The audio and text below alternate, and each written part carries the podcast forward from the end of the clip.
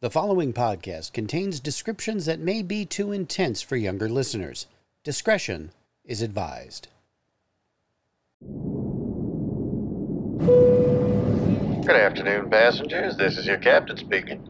I'd like to welcome everyone aboard this podcast. We are currently cruising at an altitude of 35,000 feet and airspeed of 450 miles per hour. Weather is clear and sunny with a high of 75 degrees. The cabin crew will be coming around in about 20 minutes to offer you a light snack and beverage. So sit back, relax, and enjoy the rest of the podcast.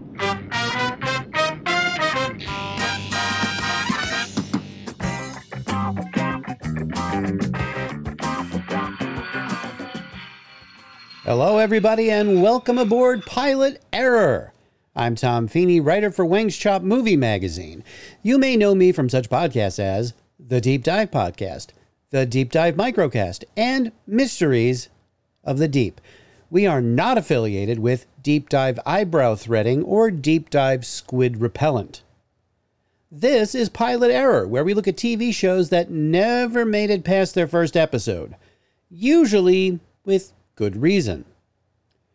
This week's pilot, however, is an exception. It wasn't terrible.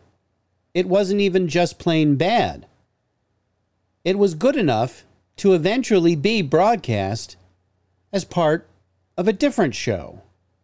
Confused? Just wait.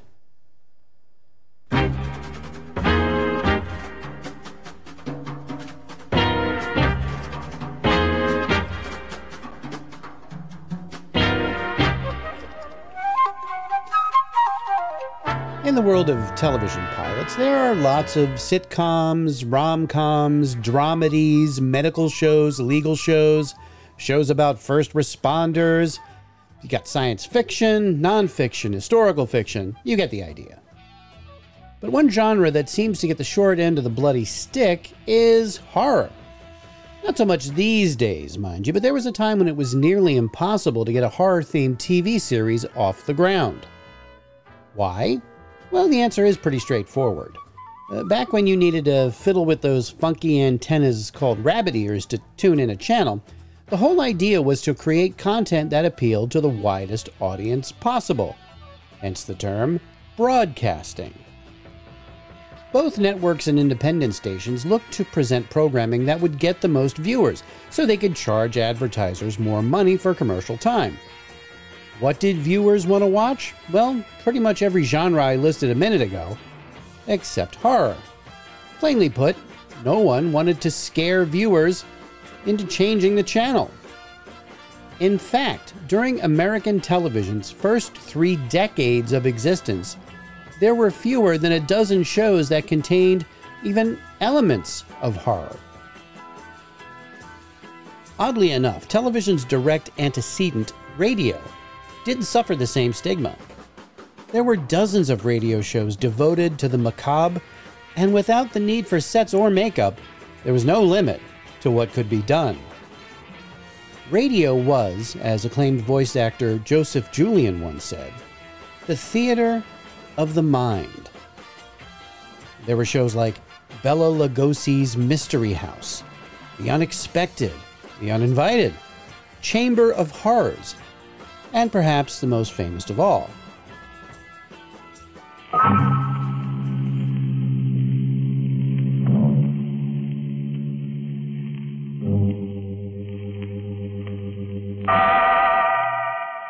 Inner Sanctum Mysteries.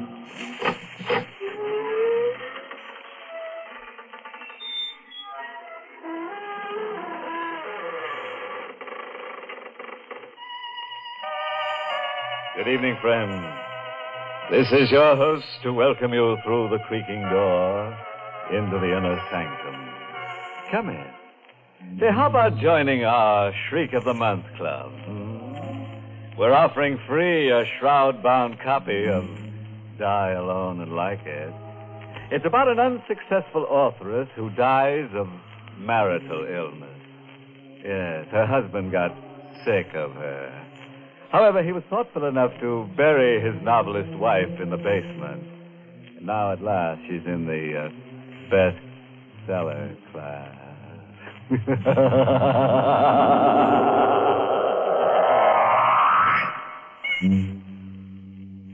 Loosely based on a series of books by Simon and Schuster, Inner Sanctum broadcast for 11 years and over 500 episodes beginning in 1941. It was an anthology series, as most horror programs were, with different suspense or mystery stories each week. Famous actors of the time like Peter Lorre, Claude Rains, Helen Hayes, and Boris Karloff lent their voices to the show. And lest you think that corporate media synergy is a recent thing, Inner Sanctum was spun off into a series of six films for Universal, all starring the Wolfman himself, horror icon Lon Chaney Jr. And then a decade later came an Inner Sanctum TV show that lasted all of one season in 1954, two years after the radio show went off the air. And while Inner Sanctum was one of the earlier entries in television horror, it was by no means the first. Interestingly, the first horror themed television show was also based on the first horror themed radio show. Ironized Yeast presents Lights out, everybody.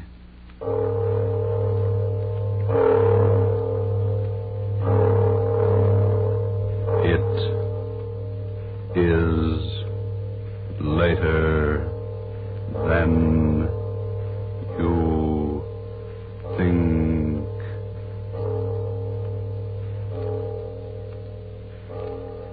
This is Arch Oboler bringing you another in our series of stories of the unusual.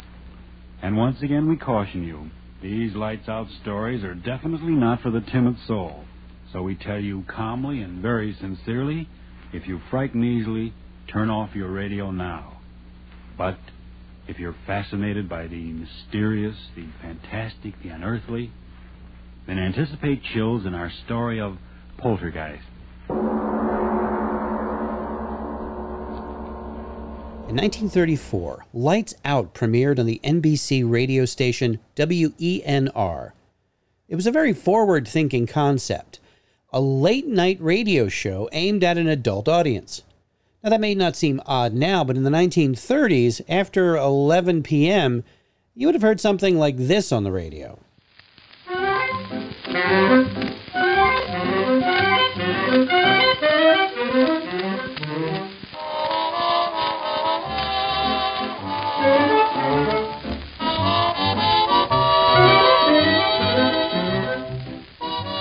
Lights Out was the brainchild of former advertising writer Willis Cooper.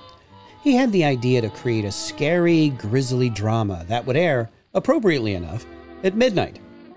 Cooper's scripts usually involved graphic depictions of death, including characters who were buried alive, burned, dismembered, decapitated, etc.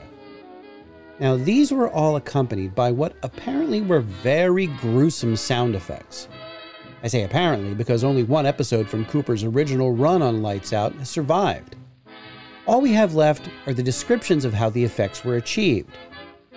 Adhesive tape was stuck together and then pulled apart to simulate human skin being torn off.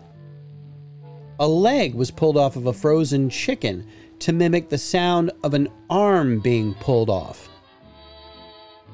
Spare ribs were cracked for the sound of broken bones. So you get the idea. I can't imagine how freaked out early radio audiences must have been by this kind of content. Now I know what you're thinking. There's no way that a radio show from the 1930s could also become a TV show, right? Wrong. Lights Out was brought to television three times. There was a series of live specials in 1946, a regular series that lasted from 1949 to 1952, and a failed pilot TV movie that aired in 1972. Whew. Funny thing is, that's not the pilot we're talking about today. We'll get to that right after this important message. Quiet! I'm me, Fruit Brute. with my fruit-flavored cereal, Fruit Brute, part of your nutritious breakfast. True on you! But delicious Fruit Brute has fruit-flavored marshmallows for the howling good taste of fruit. Count Chocula's got chocolate marshmallows. Frankenberry's got strawberry-flavored marshmallows. Fruit! Fruit Brute with a howling good taste of fruit.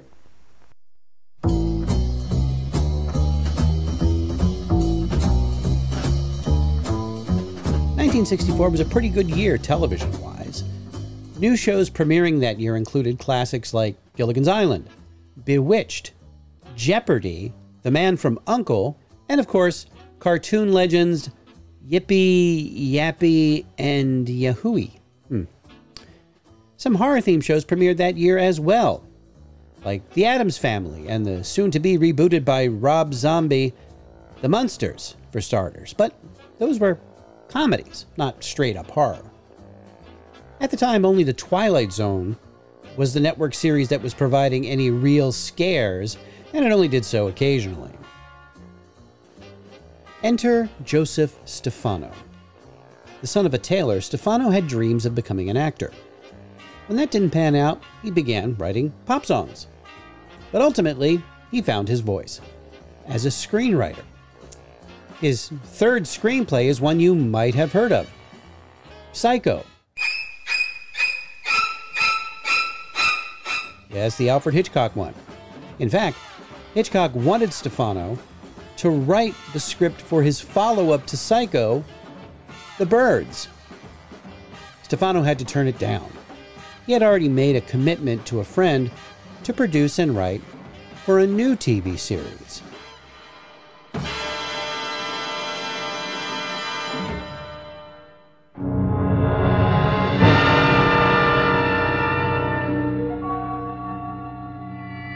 Is nothing wrong with your television set. Do not attempt to adjust the picture. We are controlling transmission. If we wish to make it louder, we will bring up the volume. If we wish to make it softer, we will tune it to a whisper. We will control the horizontal. We will control the vertical. We can roll the image, make it flutter. We can change the focus to a soft blur or sharpen it to crystal clarity. For the next hour, sit quietly and we will control all that you see and hear. We repeat, there is nothing wrong with your television set. You are about to participate in a great adventure. You are about to experience the awe and mystery which reaches from the inner mind to the outer limits.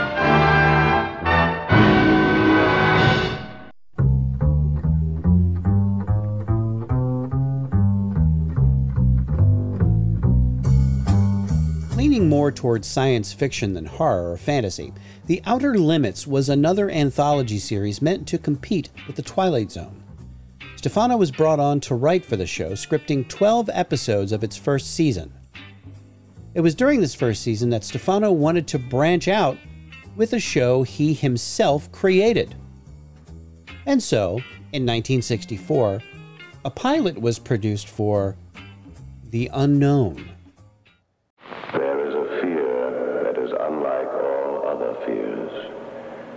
A special clammy chill, a deadly gift for inspiring deeper, darker dread.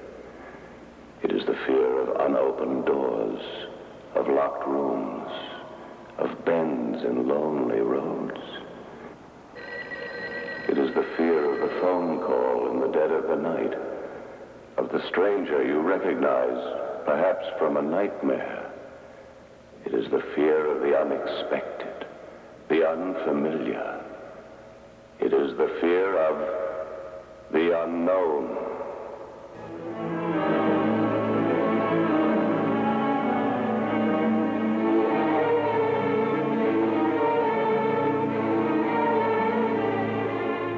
The Unknown was meant to be a companion series to The Outer Limits.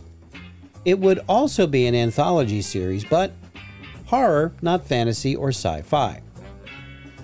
The pilot episode, written by Stefano, dealt with two women, one played by Psycho's Vera Miles, who are being blackmailed into humiliating servitude by a domineering creep.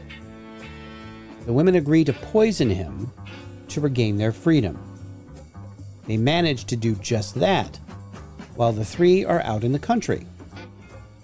They put his body in the trunk of his car and begin driving as a storm approaches. The pair ultimately find themselves at an isolated house and are welcomed to stay the night by the owner. He's an enigmatic inventor named Mr. Hobart, portrayed by British actor David McCallum, best known for playing a young spy in The Man from Uncle. Mr. Hobart claims to have invented a kind of time machine called a time tilting device. Device that could possibly be used to bring the dead back to life. Maybe even the man our two protagonists just murdered. Now, I'm going to stop here. Not because I don't want to give away any spoilers, and I don't, but because, well, it gets a little complicated from here.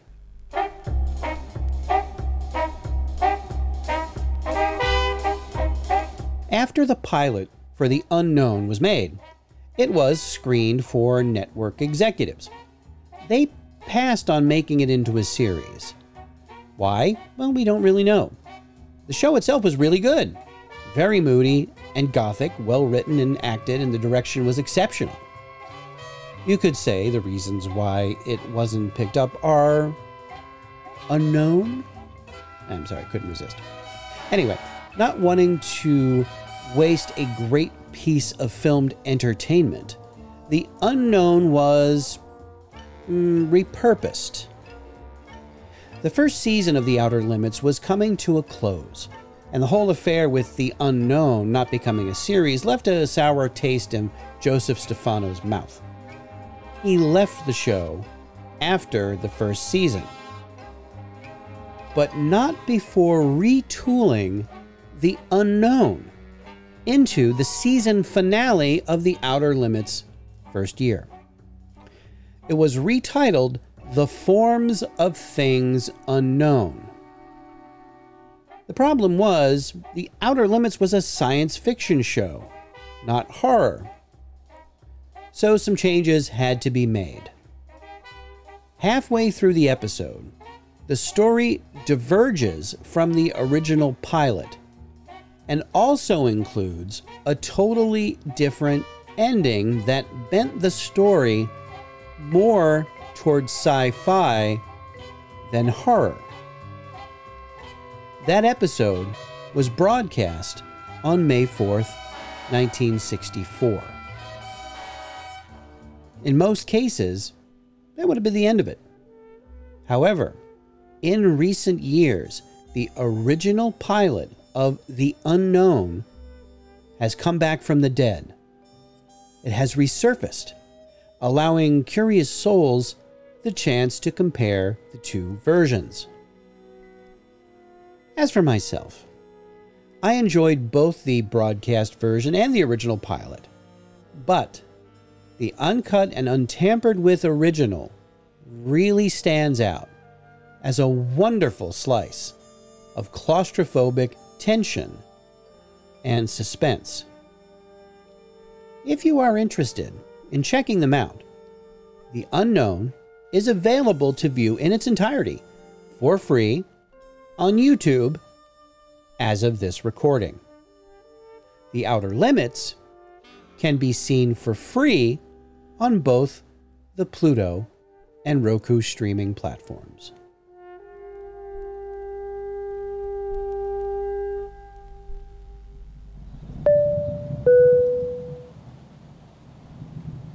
Ladies and gentlemen, this podcast has just been cleared to land. As we start our descent, please make sure your seat backs and tray tables are in their full upright position. Make sure your seatbelt is securely fastened and all carry-on luggage is stowed underneath the seat in front of you or in the overhead bins. We hope you had a safe and enjoyable listening experience. If you have any comments, go to the Deep Dive Podcast at gmail.com and drop us a line.